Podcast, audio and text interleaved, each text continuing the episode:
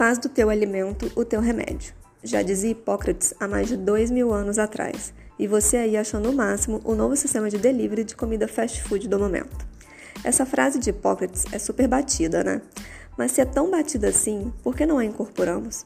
Acho que nunca vimos um número tão alto de doenças crônicas, obesidade, doenças autoimunes. Se temos tantos medicamentos e tecnologia à nossa disposição hoje em dia, por que o aumento absurdo dessas doenças? O assunto de hoje é importante. Bora tomar um café e papear?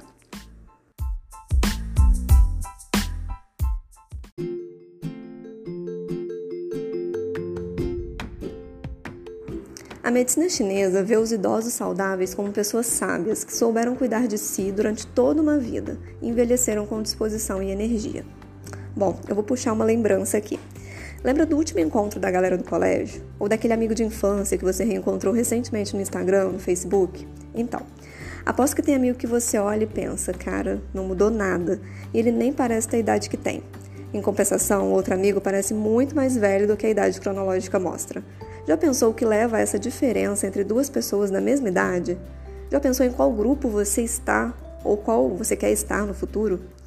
Eu não sei você, mas eu quero estar no grupo dos joviais. E modéstia à parte, por enquanto, estou me mantendo ali muito bem. No auge dos meus 33 anos cronológicos, sempre ouço por aí que fisicamente pareço muito mais nova do que realmente sou.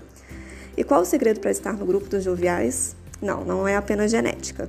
A genética ela ajuda e a minha realmente é boa, mas a genética sozinha ela não faz milagre. A palavra importante aqui é estilo de vida. E é o assunto da série de podcasts de vitalidade e energia. A respiração, que comentamos no podcast passado, é de extrema importância para se manter jovial. Ouça o podcast sobre respiração para você entender um pouco como o simples ato de respirar pode fazer por você.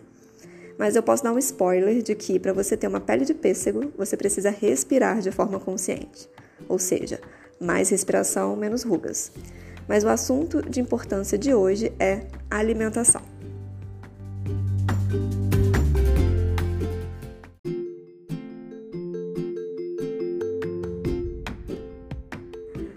Sun Simiao, que foi um médico chinês super importante, dizia que quando alguém está enfermo, primeiro é necessário reorganizar a alimentação e o estilo de vida, e que na maioria dos casos uma mudança nesses setores pode ser suficiente para que a cura se estabeleça. A dietoterapia chinesa é o ramo da medicina chinesa no qual a gente usa os alimentos para tratar as desarmonias energéticas, prevenindo e curando doenças. É diferente da nutrição. Aqui a gente vê as características energéticas dos alimentos e não os componentes alimentares. Falando em medicina chinesa, o seu organismo ele vai retirar a essência desses alimentos e vai usar na produção do Qi, que é a sua energia vital. Ele vai juntar essa essência dos alimentos com aquela essência do ar que a gente viu lá no podcast da respiração e vai formar o seu Qi, que vai nutrir o seu corpo, e o Qi que também vai defender você, sua imunidade. Além disso, essa essência alimentar vai ser importante para ancorar sua mente e permitir pensamentos mais equilibrados. A energia dos alimentos é algo de extrema importância na sua vitalidade e energia. E é importante você saber que os alimentos industrializados não têm Ti. Então, se você só come fast food industrializados, você consequentemente vai ter um Ti ruim. E isso vai te levar a ter pouca energia e disposição ao longo do dia. O seu corpo ele precisa de alimentos de verdade, que têm vida. E que alimentos são esses? Frutas, verduras, raízes, grãos, carnes e todos esses alimentos que você já conhece. E vamos então aqui algumas dicas importantes. Não coma alimentos crus em excesso, principalmente à noite. Então, sempre que for comer alguma, um legume cru, é bom equilibrar com algum outro cozido ou refogado. Preferir líquidos frescos ou em temperatura ambiente, evitar os muito gelados. Evitar também os alimentos industrializados, descascar mais, desembrulhar menos. E variar nas ervas, dos chás e os alimentos no dia a dia, para não causar nenhum excesso ou deficiência.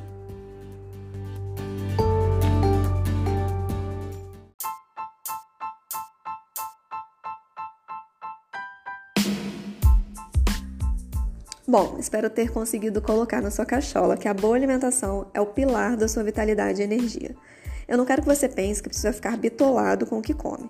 Tá tudo bem comer coisinhas gostosas que não faz tão bem às vezes de forma moderada. O importante é colocar na sua rotina alimentos de verdade. Só assim você vai conseguir ter a boa vitalidade e disposição que tanto quer. E isso é uma verdade absoluta, não é algo que apenas eu acredito, é um fato um fato que é mostrado muito claramente na medicina chinesa, mas que também é comprovado por muitos artigos científicos. Então faça o seguinte: Pega um papel e uma caneta agora e faça uma lista de hortifruti de mercado. E hoje mesmo compre uma variedade de legumes, verduras, frutas, grãos.